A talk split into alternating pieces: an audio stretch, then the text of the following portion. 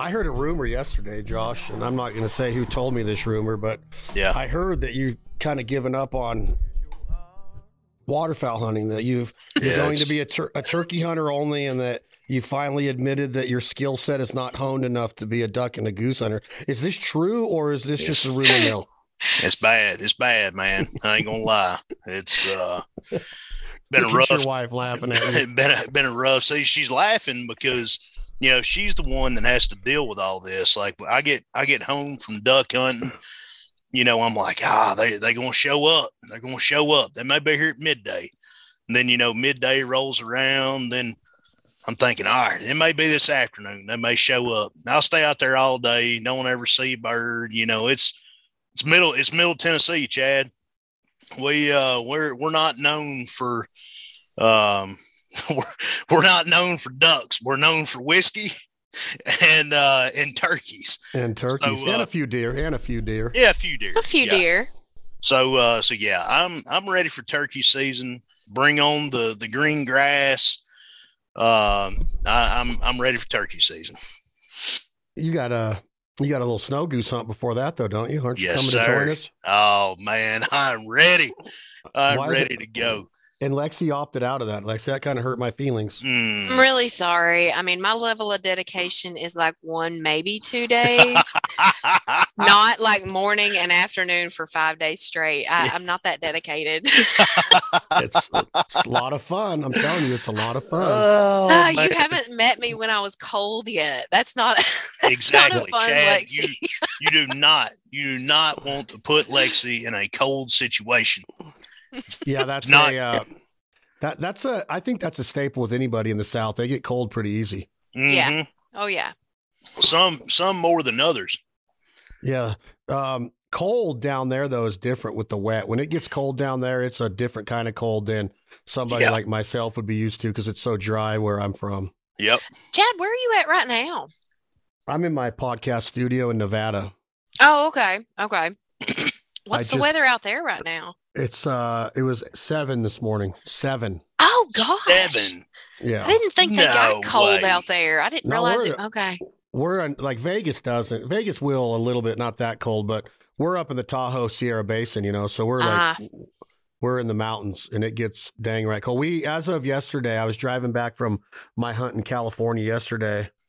I don't want to lie to you, but I think we're at almost like 550 inches of snow already in January. It's not over. Gosh. Yeah, for the Tahoe Basin. That sounds miserable. Our record is 765. Which was not very our record on record is not very long ago. It's like within the last 5 years. And when I was driving up to the hunt the other day and then back the day before yesterday, I went to my daughter's volleyball tournament. I took the day off of the hunt and went down to the Bay Area. And when my ex-wife and her were driving back the day before yesterday, it was a snowstorm again, and it just dumped again. So on my way home yesterday, it was all fresh snow. And the berms, when you're driving down the highway on Interstate 80, which is the major highway that goes from like Pennsylvania all the way to the coast to San Francisco, when you're driving over the Sierra Summit right now, and I'm not exaggerating, there's 20-foot berms of snow. It's like you're driving through a snow tunnel. Golly, man! Because it just keeps snowing, and the snow blowers and the graders, they just keep pushing it to the edges and stacking it up. It's a sight to see for sure. Man, like 3 to 5 inches shuts Middle Tennessee down. Oh yeah, yeah. I mean, I can't imagine 20 feet of it. Yeah, I remember that snowstorm 2 years ago in Nashville. It was like national security needed to come in there. And exactly. The DMVs were opening, teaching how people how to drive again. Like, hey, look, here's what you do in the snow. That's it. What's going on in Lynchburg right now? Like, I know what we're getting ready to talk about, the distillery series, which, man, is it good. But what's going on now? I've been talking to Casey a little bit. I know there's going to be some big news coming out of the Lynchburg Jack Daniel's camp soon. I don't know if you guys can touch on any of that today, but is it just whiskey making? Is it whiskey business as usual, as they say? Pretty well. Sorry, I just got a message from Ashley about adding her to the Zoom. So I'm going to add her on there. Yeah, pretty well. Just whiskey making as usual. The weather's not anything crazy over here. I'm glad we're not getting the ice storms that West Tennessee's getting. You know, the ice storm we got a few years ago, man, it's real hard at the distillery because, I mean, there's so many moving parts and so much of it doesn't want to move when it's well below freezing. Yeah. So, yeah, we're good. Everything's good in the holler. Is it kind of sunk in yet to be what they consider the first family of the whiskey business? Kind of.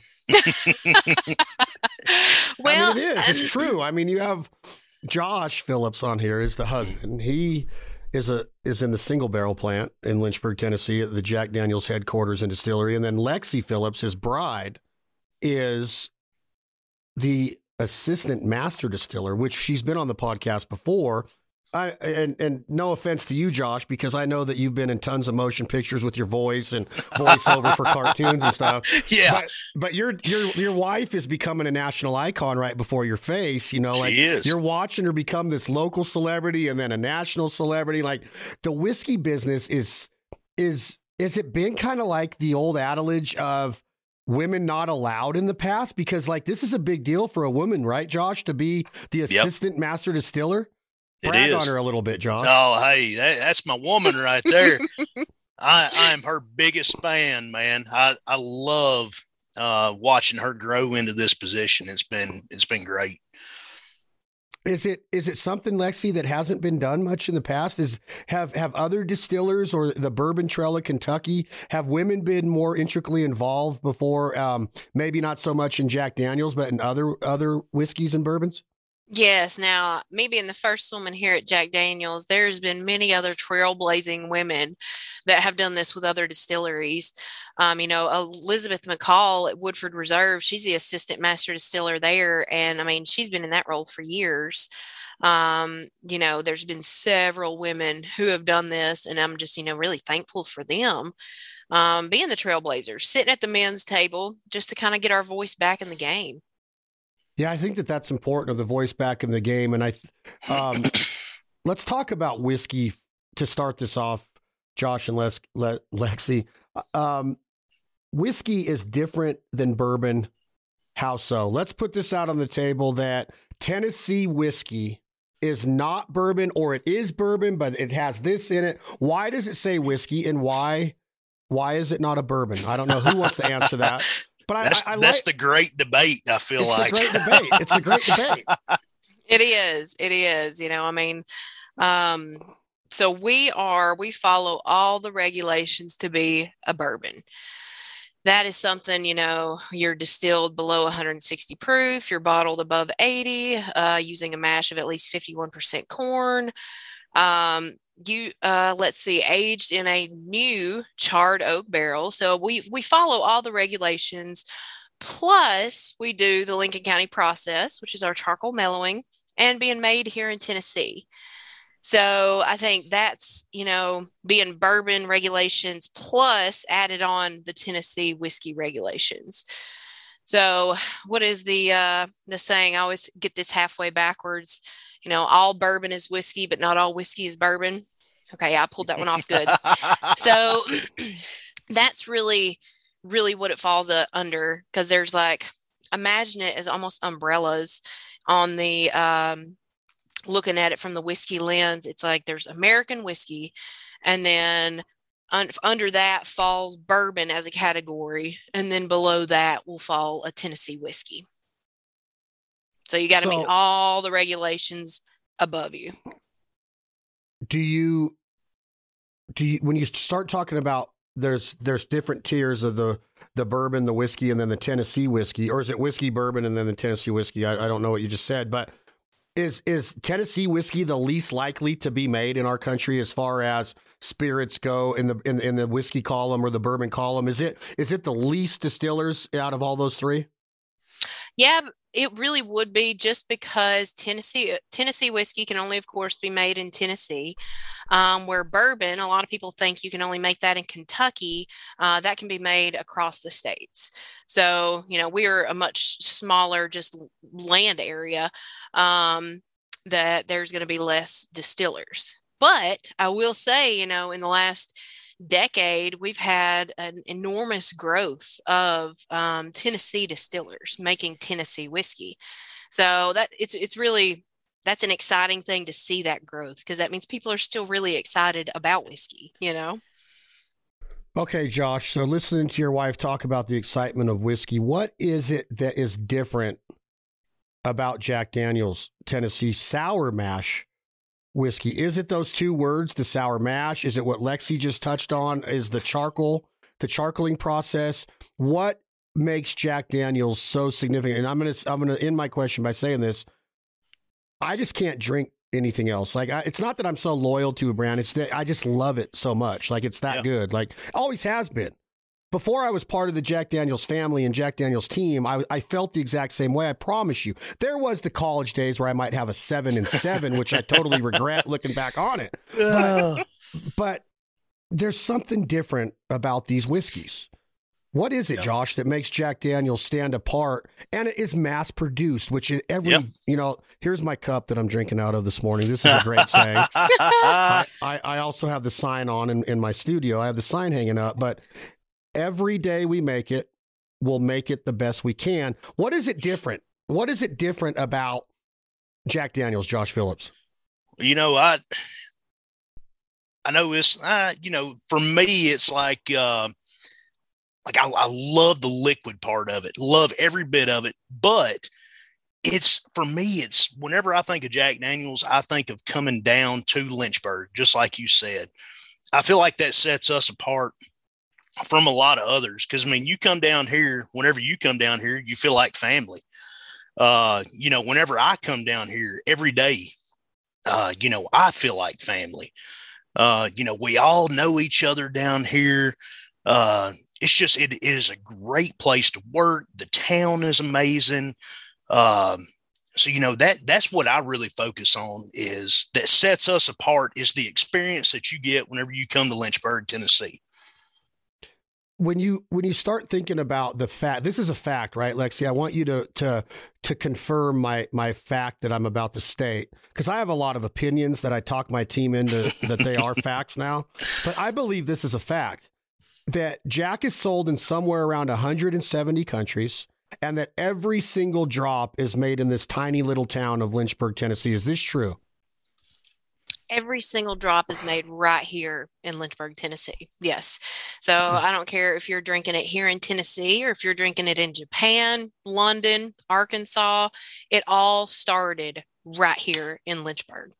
And, you know, that's something that a lot of people sometimes have a hard time believing, because you come to this tiny town where there's one red light, you know, over half of the people here are related to somebody else that works here. And they're like, there's just no way, but they don't really think about it as we've taken 157 years to grow to this volume. And also, you know, we're a 24/7 operation. You know, it takes a lot to actually get out every drop that we do. And every year, you know, we continue to grow, but that's really the fun part about, you know, to Josh's point about bringing people to Lynchburg, they're like, wow, this is absolutely amazing. Cause I mean, we're using it part science, part art, but a well-oiled machine, no matter what you call it.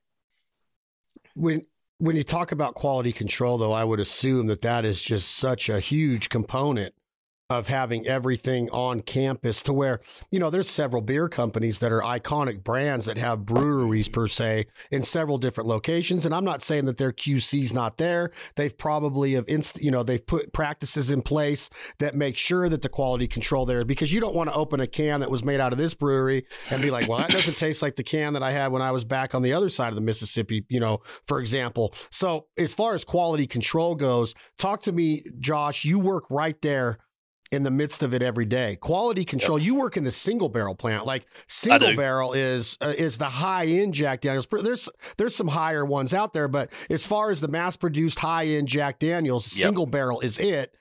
Talk to me about quality control and how having every drop produced right there in Lynchburg is key. Yes. I mean, you know, just even at single barrel, I mean, we've got to make sure everything is perfect before it goes into the bottle. And, you know, that's where I'm at. I'm in single barrel processing. So, You know, what we do is we extract that whiskey out of each individual barrel, and we get that whiskey ready to go into the bottle. You know, we're checking proofs, making sure everything is good with it. And then we also, you know, I've been a taster for right around 11 years. So we actually taste each individual barrel to make sure it is good to go before it goes out. Man, what a lucky guy. 11 years as a taste. And I think that you're what? You're 32 years old, so you've been one since you were legally able to be a taster. Or you're about 32, aren't you? I'm glad that you think I'm 32. I hope I look 32. You do, buddy. You look good. But 35, good. And I got my start here whenever I was 19 years old. Dang, so 10 years old. I've been here for a little while. 10 years older than your bride. That's pretty cool. I'm not even going to dispute that. When you think about what you two have going on. Yeah. I love how Josh supports. Ever since I've met Josh, he becomes a fan favorite, a friend favorite in a heartbeat. Lexi, you know that. That's why you're with him is that you can't deny the fact of how sweet this man is. But to be the first couple of whiskey, which I call you guys, if I wrote an article, and that's what I'm going to name my podcast, is this is the first family of whiskey, if I do get clearance from Jack Daniels and the PR team to do so. But when you think about what's being done, the accomplishments being made by Lexi, Josh, you start to get other opportunities that arise. And you guys can always correct me if I take the timeline out of place a little bit, but there's been several series that have come out with Tennessee tasters, stuff that a squire might get that might not be sold at retail. There's a lot of things that go on that Lexi or yourself could be involved in. I know that you're in the single barrel plant, but Lexi's involved in a lot of things with Chris Fletcher and the other distillers there at Jack Daniel's headquarters in Lynchburg. What is the talks like? I'm leading into what I'm about to show on the screen here for everybody watching on YouTube. How does this start? We're not going to go into my favorite because that almost started a fight in Lynchburg a couple months ago. But how do these different series come about, Lexi and Josh? How do the talks go to come out with a new Tennessee tasters? Is it something that it might be a different wood in a barrel? It might be a different aging process. It might be a rack that somebody forgot about in one of the whiskey barrel houses. Talk to me about how these series come about. And then I want to parlay that into what we're looking at right here, the brand new 2022 Jack Daniel's Distillery Series. These are the ryes, the oak and the maple barrel ryes. One is Lexi's, one is Josh's. We're going to get into that. It did start a little bit of a family competition here. But how do these talks start, Lexi and Josh? Well, I will say, I mean, it doesn't start by accident. So I know you've thrown in there, you know, maybe a rick of whiskey that somebody forgot about or lost. I mean, if you're losing barrels in warehouses, I mean, I don't know, you need to check on your management style, but it's a very thoughtful process, you know. I'll say, like, for mine, it was, we knew we wanted to do something with rye and a finishing whiskey versus like starting a new grain bill. It's a little easier. I mean, if I start a new grain bill, it's going to be 5, 7, 10 years down the road before we can even taste it. If we do a finishing, then we can taste those results within 9 months to 2 years. So we've got this rye that's, you know, around about 5 years old. And we're like, let's put it into different kinds of wood and see kind of what those expressions come out to be. So mine was supposed to be released right when we came into COVID. So that kind of put a halt to that. So mine got a little extra time in the secondary barrel, the finishing barrel. And we had already had the idea that we were going to put some rye whiskey in a maple barrel. As the COVID kind of stretched out our time frame, we ended up having to change bottles. So that's where the redesign of the package really kind of came in, from Tennessee Tasters to now Distillery Series. The bottle's a little bit taller. They really just stopped making that stock bottle. So we kind of had to pivot and decided to redesign. But back to where these ideas kind of come from, we have an innovation council between me and Fletcher and a few others that are on there that are just trying to generate some of these ideas. Because, I mean, you're dealing with just a few natural ingredients that you can just a few natural ingredients that you were working with that pushes just a little bit of flavor in there. So that's really kind of where it starts. We do small projects like this, like these were between 30 and 50 barrels, and just kind of see how it goes, see how the market likes it. And that's really what tells us a lot on what we can do on bigger releases in the future. So Josh, if you want Lexi to answer this, you can, but I want you to talk about, cause your knowledge on whiskey is very deep too. Mm-hmm. You probably are going to be a master distiller someday, if I had to guess, and then that will truly, or an assistant to the master distiller. I'll probably just be the husband of the assistant distiller. So my security guard, at least. Yeah. There we go. I'm hoping to bump up to security guard. That'd be great. I could see him being a gentle giant. I wouldn't want to make Josh mad. He's so exactly. Sweet. But what is rye, Josh? You work in the single barrel plant, but what is a guy or girl walks into their liquor store to get their favorite spirit and they see Jack Old No. 7 sitting there with the black label. Yep. But then you look over here and there's a tannish with a green outline mm-hmm. label of rye. And then of course, if you can get your hands on these, the distillery series, the maple and oak rye, what is rye? So the rye is actually a different grain bill. So it is 70% rye, 18% corn, and 12% malt. So it is a different grain bill than what our regular grain bill is. I love it. Rye is my go-to. Is there a distinct difference between these two? Oh, man. And the normal rye, the standard rye? I think so. Absolutely. One of them just pushes some of the sweeter flavors. The other one's more bold oak. Truly, as the name describes on both of them, it's kind of like starting at your baseline of regular rye, whether that's our 90 proof, just regular rye as you were just describing, or our single barrel rye at 94. Both of ours were released at 101. So that's a little more umph behind it, if you will, and adding a little bit of that natural flavor from the wood. So the grain bill is different. The label says rye, straight Tennessee rye whiskey, mm-hmm. instead of just Tennessee sour mash whiskey. Exactly. Because of the grain bill. So I assume that sour mash is still used in the rye offerings, though. Correct or incorrect? It is. It's just kind of the wording on the label has to be very specific for the TTB.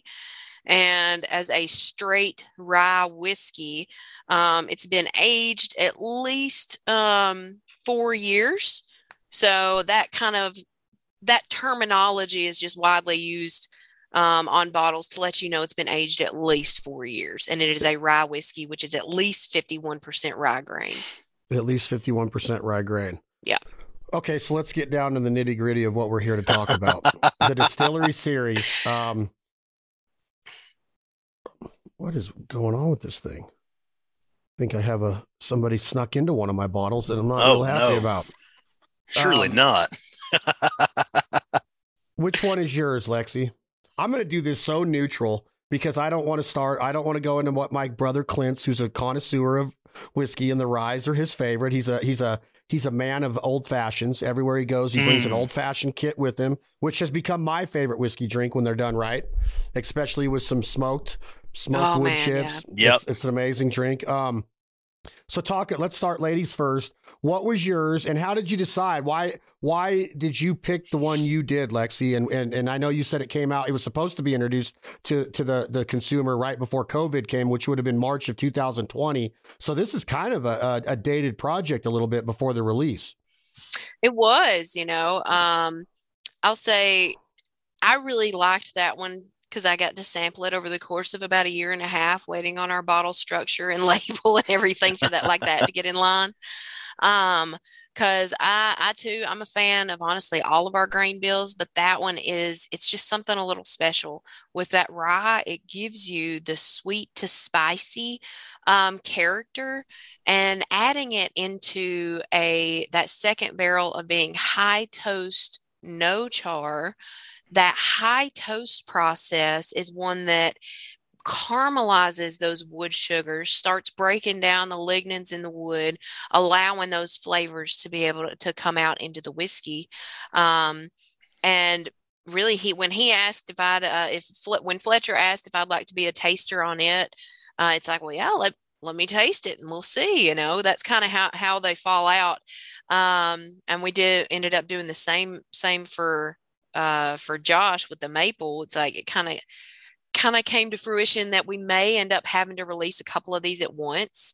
So I will definitely give Fletcher that full credit of, he's like, you think Josh might want to have his name on a bottle, be one of our tasters? I'm like, yeah, guaranteed. So the his and hers was his idea, but I think it turned into a really, really fun part of it.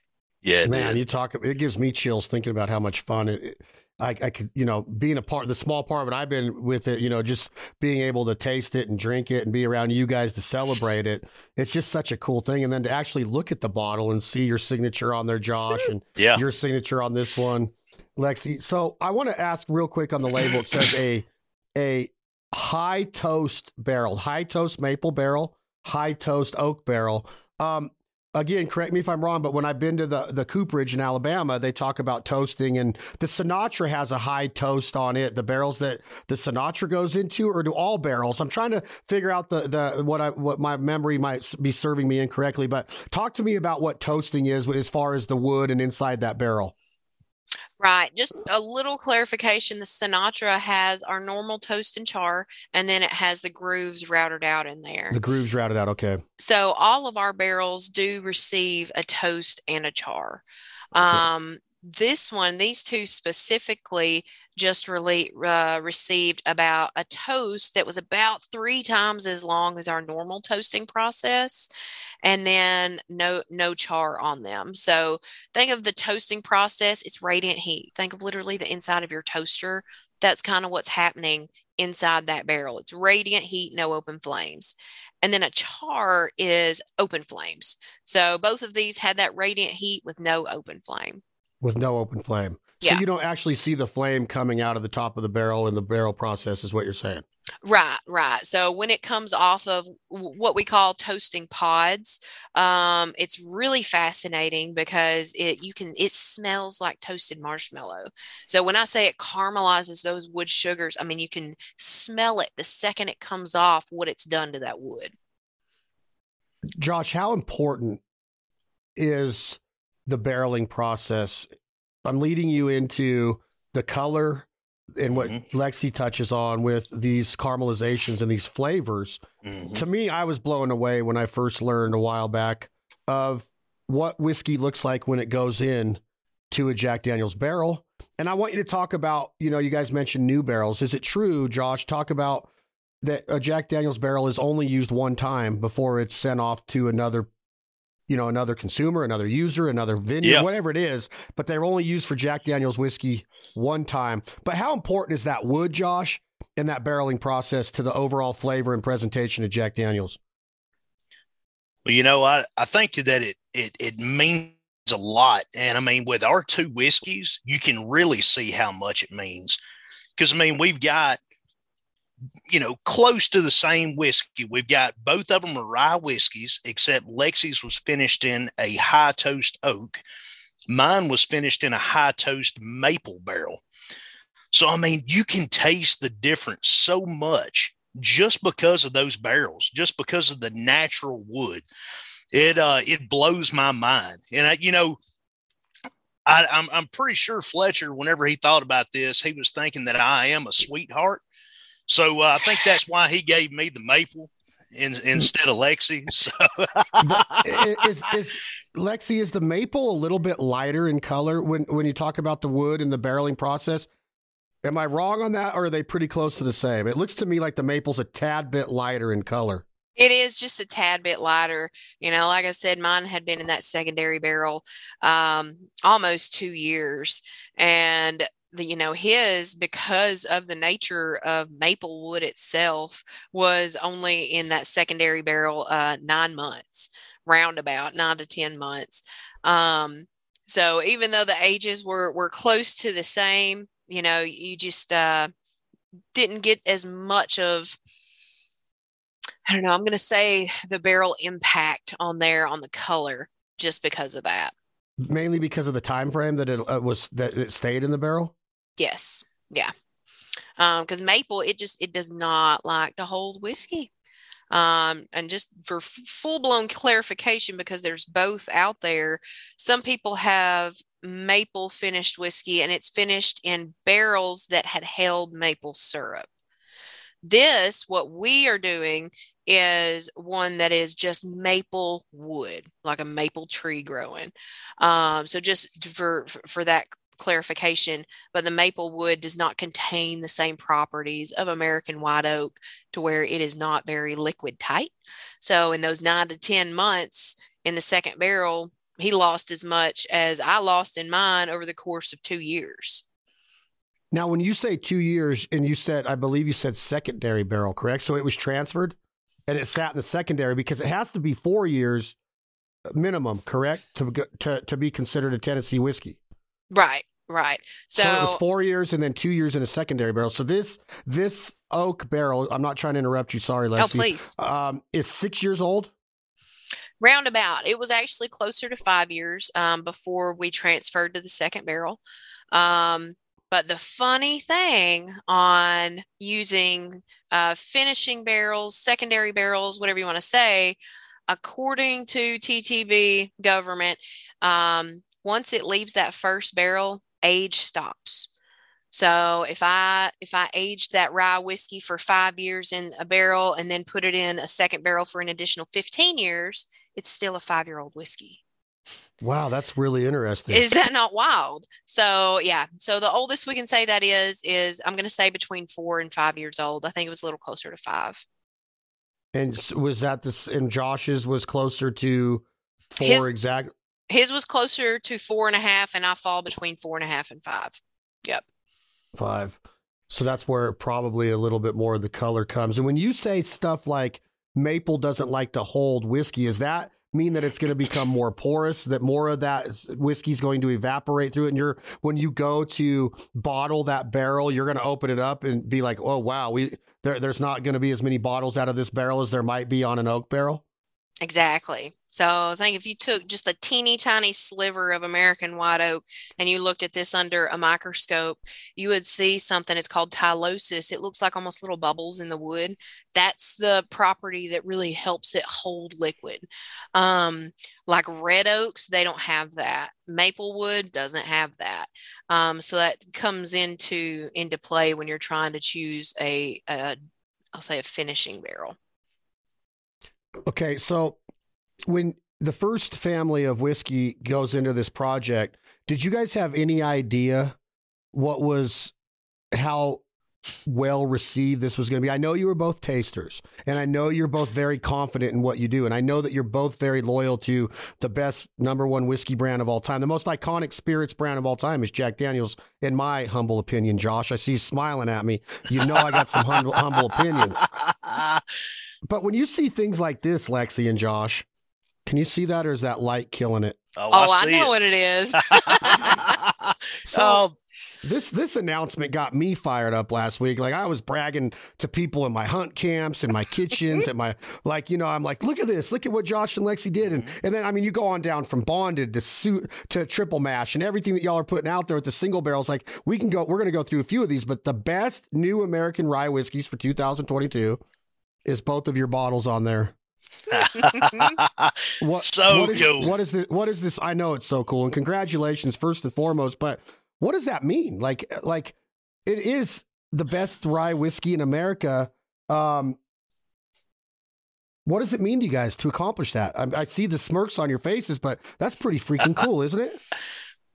It almost leaves you speechless. You know, I think the one thing, as amazing as this is, and, you know, I think I said this probably on the first podcast with you, when you're here in Lynchburg and you work here every day, you almost forget how big things with Jack really are.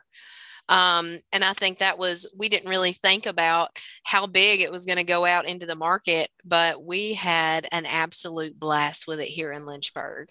And I think that really helped too. So Josh, I want you to tell a few of the ways that you kind of helped grow your side. Oh, I don't know about that, you know. Oh yeah. He was calling me saying, hey, he was what you call patting the vote. Oh, we did, man. We had fun with this. Oh my gosh. Everybody we've come across, hey, which one's your favorite? Which one's your favorite?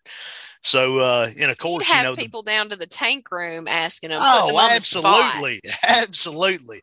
I mean, I wouldn't even give them time to think. I'd put two cups in front of them. All right, which one you like better? And I mean, it just throw them for a loop, man. But Chad, I know you were down for the barbecue. And, of course, you know, I'm playing security guard. I'm trying out this, new position maybe that, I can watch over Lexi.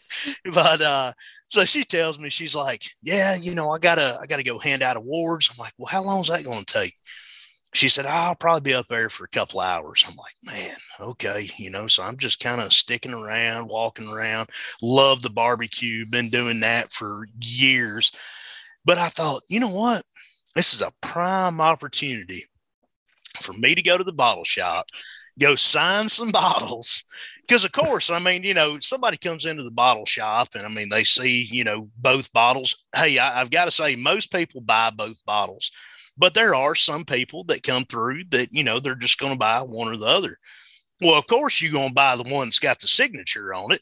Yeah. So, oh, hey, boy, I was wearing it out. I was signing every bottle I could in there. I'll tell you, we had everybody kind of like calling and giving us updates. You know, Angie from the bottle shop. I think she was on Josh's speed dial on who sold more today. Yeah. So she'd give us daily updates on who was selling more and kind of doing a little better. I will say, I think Josh sold the most, but I sold out first.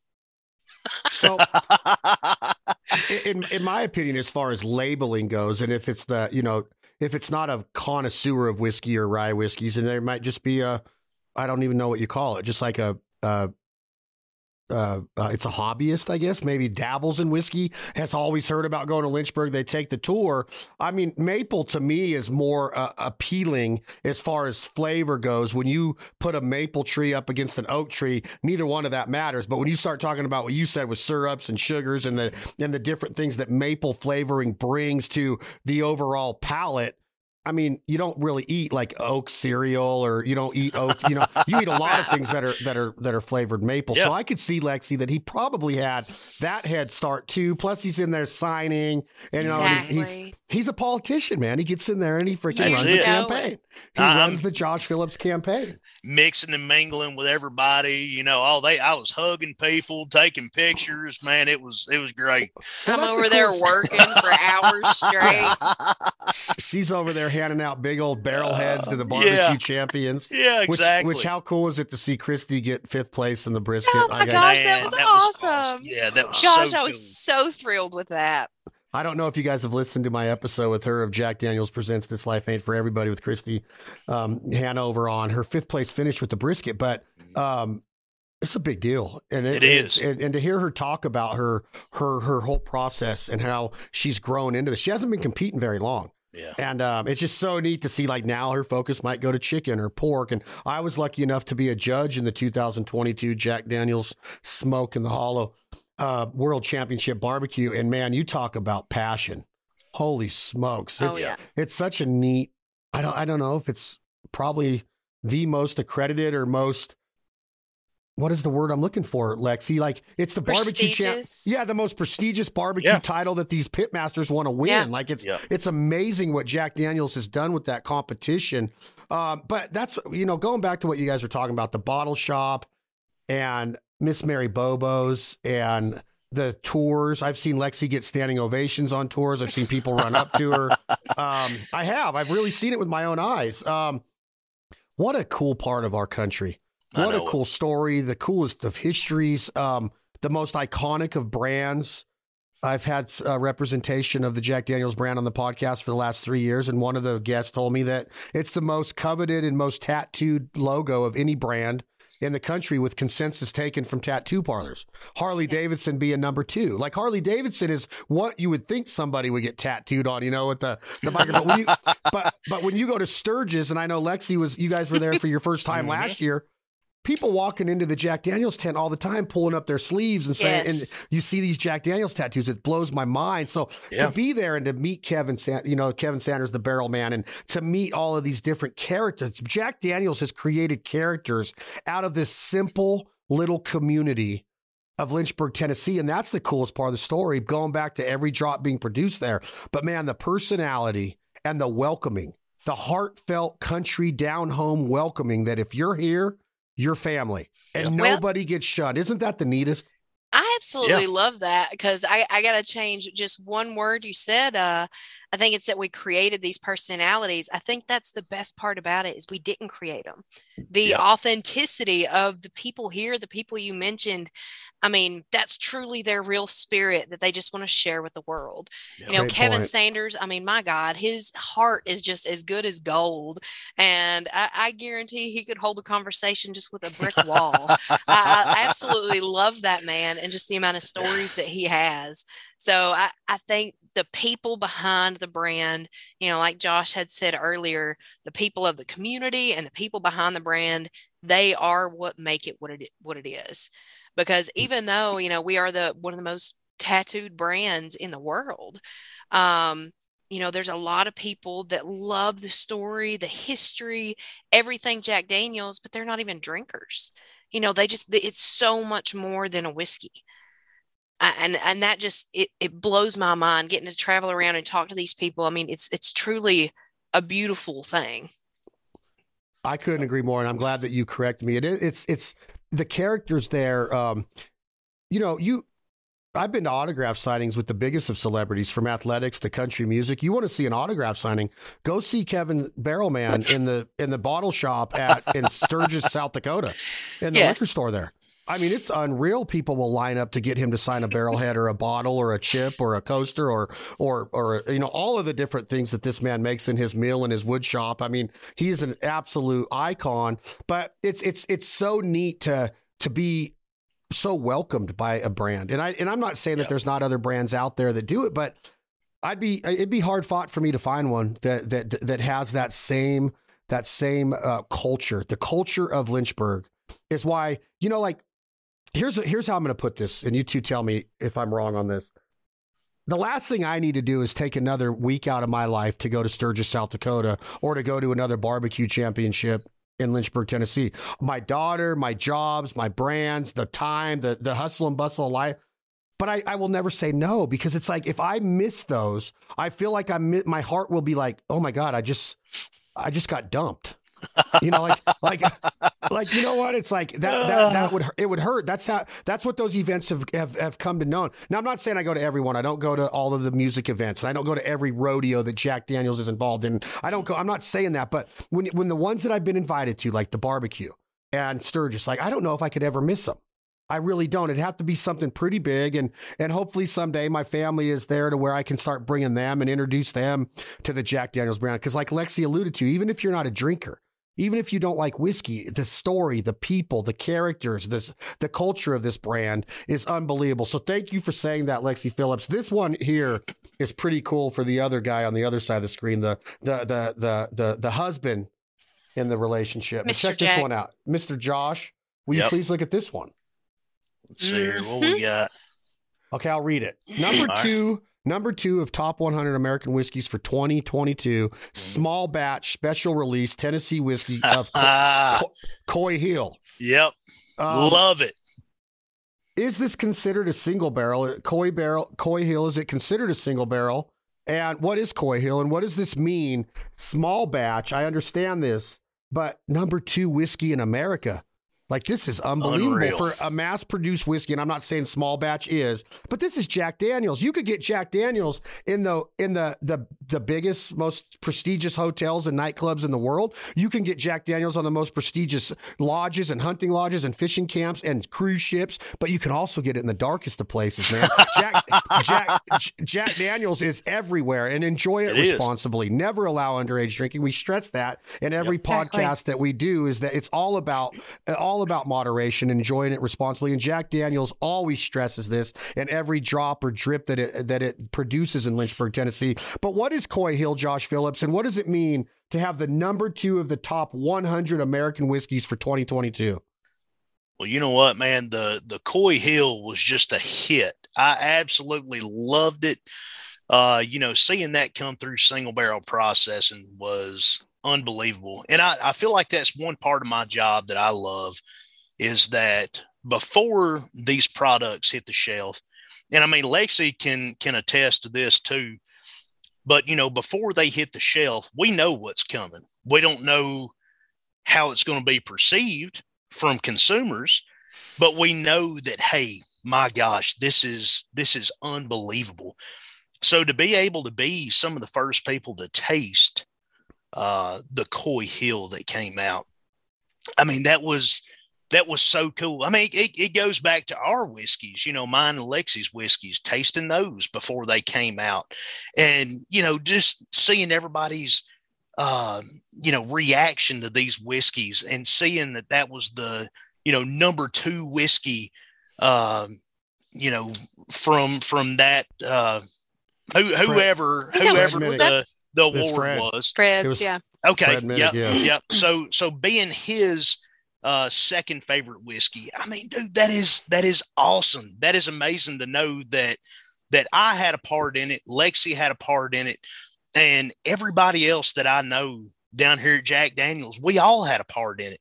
From everything, the distilling process of it, to the bottling, to processing, to shipping. I mean, everybody had a part in it. And, that's something that we can all celebrate. I got a little long-winded there, but, the Coy Hill, I'm a talker, man. I like to talk. I'm pretty sure that out of all three of our voices that the listeners are going to want your voice. No offense, I'm taking, I'm good.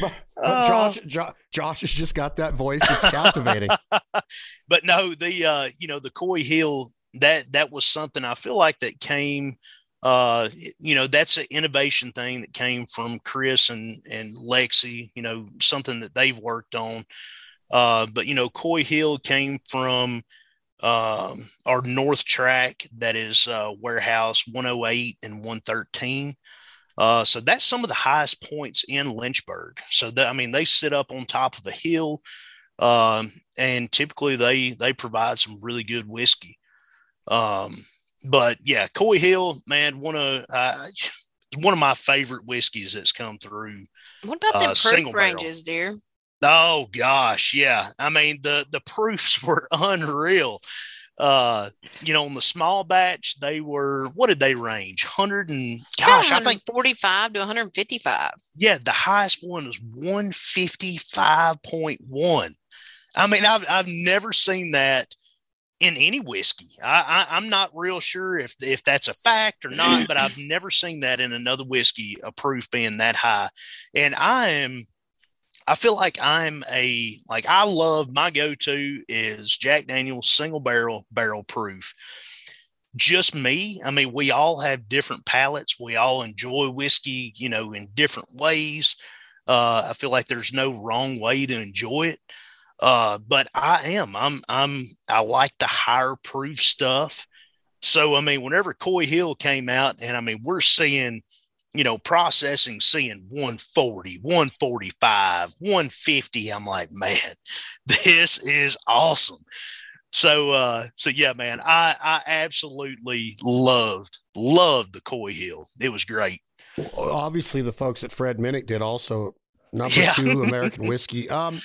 Lexi, hearing Josh talk with that much passion about a project that he and you, of course, being the assistant master distiller, are involved in, will you please educate the listening audience and viewing audience real quick on when Josh says I might go to are the higher proofs. Okay. So that 155 proof is going to be somewhere, you know, 77% alcohol.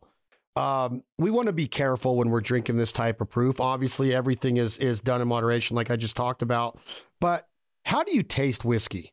I've been to Napa. I've been to tastings in a bunch of different vineyards. I've been to several food tastings. All right. Like I loved cooking and I love different, you know, dabbling and tasting in different things. And whiskey tasting, there's a science to it. You're using your tongue, your palate, the fatty tissues of your mouth. You want to be clean, the clean palate. You want to rinse out with water. Like at the barbecue, for example, they had us eating little, you know, seafood crackers in between, the crackers in between to clean our palate. In sushi restaurants, that's what the gingers use for us. So you taste the difference between a high-end ahi is to a salmon or a yellowtail or something. People just go in there and eat the ginger because they think you're supposed to, but there is a job of that ginger. But how do you taste whiskey? Like when Josh says my favorite go-tos are the higher proof stuff, you can't just you're not going to buy $100 bottle of whiskey and then mix it with Jack and Coke and just slam it. Like, no. How do you drink that whiskey? So I'm going to talk through a couple different lenses here. If I'm talking about like at work, if we're tasting, you know, single barrel proofs, they will, if we're selecting with customers, I always encourage people to try it at proof, which right now they're falling right around 130 plus or minus on proof. And then kind of once you get your idea, you can add a little bit of water wherever you want it to be. And then that kind of helps them decide which direction they want to go in one of their three samples. If I'm tasting for the master taster panel, which decides if a single barrel gets to graduate, if a barrel gets to graduate to the single barrel program, then those are actually going to be cut down to about 40 proof. So they add reverse osmosis water, cut that down, and that's where we will smell for the most part and then taste as needed. It's just a little easier if you've got 30 samples in front of you for it to be cut down to proof to where you're not just pretty well killing your taste buds on the first few samples. Now, one more way, if I'm drinking just having a sip of whiskey on the back porch with Josh at home, you know, we're both whiskey neat drinkers. And like you said, I mean, this is, if we have a bottle of barrel proof at home, this is something we're going to have a glass of. To your point in moderation, I mean, that is wholly true, that you're sitting there, we're trying to pick out different flavors. So how you really do it, just so happen to have a glass of whiskey here. You really, I mean, the color is a huge part of it. You look at the color, a lot of times a darker color is going to be a little bit more bold. The smell of it, you swap side to side in your nostrils because one of your nostrils is going to work better than the other on day to day. So you see which one you're going to pick up a little better on. Then when you go into tasting, especially high proofs, but all whiskeys in general, less is more. So truly just a thimbleful. I mean, just enough to coat your tongue. Because a lot of people, I think from when they started drinking whiskey, you know, there wasn't this kind of picking apart flavors. So you're used to pretty much going A straight down to B. You want to go all over your palate. You want it down the sides. You want it all over the back. But there's barely going to be any left to swallow because you're just wanting to coat your palate. So the less is more. That is the biggest amount, the biggest thing that I can tell people. If you want to be able to pick up more flavors, you literally have to drink less in each sip. And that's how we always enjoy it and love talking about the different flavors of the whiskeys that we can pick out, because you'd be amazed at how big a difference that makes. Why do you have that whiskey on your desk right now? Is this part of your job detail that you get to taste the whiskey at 2:00 in the afternoon? You know, quality control, it's a round the clock kind of thing, doing tasting notes and different things like that. So yeah, tasting notes is a big thing. So is that little glass that I recognize that glass. That's exactly what, if you do treat yourself to this experience that Lexi and Josh have touched on, the single barrel program's available in Lynchburg. I've participated in it several times. I know lots of businesses and brands have done the same thing, to where you get to go down and take three different samples and sit down and get to know the people of Lynchburg and be educated on this process that Lexi's explaining right now on tasting and using the different parts of your senses, smell and taste and sight, to look at the color of these, to get your own barrel. They all come with a little medallion on there that have your logo or your family name on it. And you get every bottle that comes out of that barrel that you choose. It's an awesome program. The prices range. The education on it is so cool to sit down and learn. But if you're interested in the barrel program, we can get you all that information right here at info@thislifeaintforeverybody, or you can look it up on the Jack Daniels website, jackdaniels.com. But the barrel program is something that we're very proud of.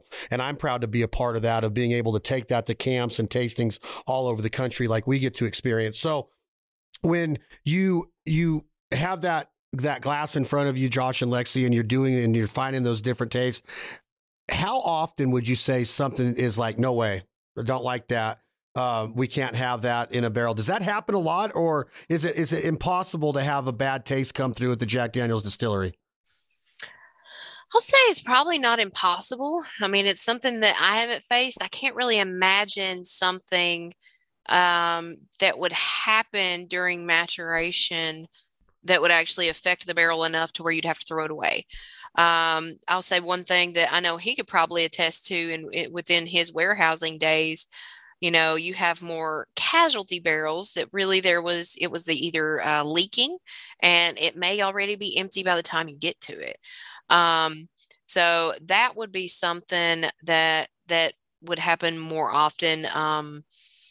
But really, on just having batches that are a complete fail, I don't think you could, because you're starting. You know, the recipe that we make, if we're making our Tennessee whiskey, you know, 80% corn, 12% malted barley, and 8% rye. I mean, you're using that same recipe every day, and you know what it tastes like before it goes into the barrel. And now the barrel's not a miracle worker, but it's not going to hurt the whiskey you put in there. So, like I said, not something I've faced yet, but we continue to test our whiskey before it even leaves the barrel, just to see what it fits best in. So if something, say, a lower character off of lower floors of the warehouse, then that may be something that's better slated for Gentleman Jack, that's going to go through the twice charcoal mellowing already to give it that smoothness, you know. I think that's the biggest variations you see is lower or higher character. I do love Gentleman Jack. Absolutely love Gentleman Jack. I hope Gentleman Jack doesn't get forgotten with all of the new stuff coming out, which brings me to my next point. I'm not saying that it ever would. I really do like it, but man, I find myself reaching for the bonded once in a while, the Coy Hill, the triple mash. Like, there is so much goodness coming out. Then you got the flavors with the apple and the honey and the fire. Like, the Tennessee Fire is so good. What are you sipping on there? Is this something that we can let out of the bag? Is there anything new coming out as we come to an end of this awesome episode of This Life Ain't For Everybody with the one and only Josh and Lexi Phillips, the first family of American whiskeys? The proof is in the pudding, y'all. The awards are there. Chris Fletcher, you got yourself a good team. Congratulations to Brown-Forman and Jack Daniels for all of these accomplishments. And to see Jack Daniels doing this well still, 150-something years, 160-something countries. Come on. This is a mass-produced whiskey that just continues to kill it with quality control and dedication to just perfection. It is the best. The labeling, the brand, the culture, the story, the history, the taste, the flavors, the profile. It is the best. And the people. The people. I was just thinking the same thing, Lexi. The people is amazing. That, like what we talked about, barrel. I said, Kevin, what's your favorite way to mix whiskey? He says, Chad, the best mixer for Jack Daniels is conversation. That's all you need. Yeah. Jack Daniels, the best mixer is conversation. Is there anything that we can tell the audience that they can look forward to? Is there anything that we can announce that is coming out without letting the cat out of the bag too soon? I don't know if you guys got clearance to talk about anything. If you haven't, that's okay. We will update people as the year goes on, but I have a feeling that we're going to see some new stuff coming out in 2023. Well, I was about to say, you are definitely going to see a few new things coming out. I will say that we are going to, one of the things, we are continuing our age series from where we brought the first age-stated whiskey from Jack Daniel's since the early 1900s when Mr. Jack was still walking the holler. So that is something that we are continuing that should come out in the not too distant future. And we've got several things slated for this year that I can't talk about yet, but I'm going to tell you that one of them specifically people have been asking for a few years, and I'm really, really excited to let that out. And it shouldn't be, but a few months down the line. So keep looking out. Keep checking out our pages. Chad, I know you'll help us spread the good word too, but there's some really fun stuff coming that I'm excited to share with everybody. And no matter what the excitement level, again, enjoy it responsibly. Never allow underage drinking. It's another episode of This Life Ain't For Everybody. Our title sponsor is Jack Daniels. They believe in us, and that means the world to our team here. We couldn't do what we do without the support of people like the family at Jack Daniels, and to be able to sit down with them and to know everybody that, from management to warehousers and to turkey hunt and to associate myself at Sturgis or with your mom, Josh. Like, I don't know if there's a better human being walking the face of the earth than your mom. Like, that lady is on a next level of kindness and sweetness. So I don't want to like blow her up. I should give everybody her cell phone number just so they, if they want to, she'll kill us. If they want to if you want to brighten your day, take a drive to Lynchburg and meet Josh's mom. She is the cream of the crop when it comes to human spirit. But yes, she is. We're proud of it. We're proud to be part of the Jack Daniels family. Congratulations to you two on such an awesome story that you're going to be able to pass down from generation to generation of being a husband and wife team with the Jack Daniels Distillery Series, Maple and Oak Barrel.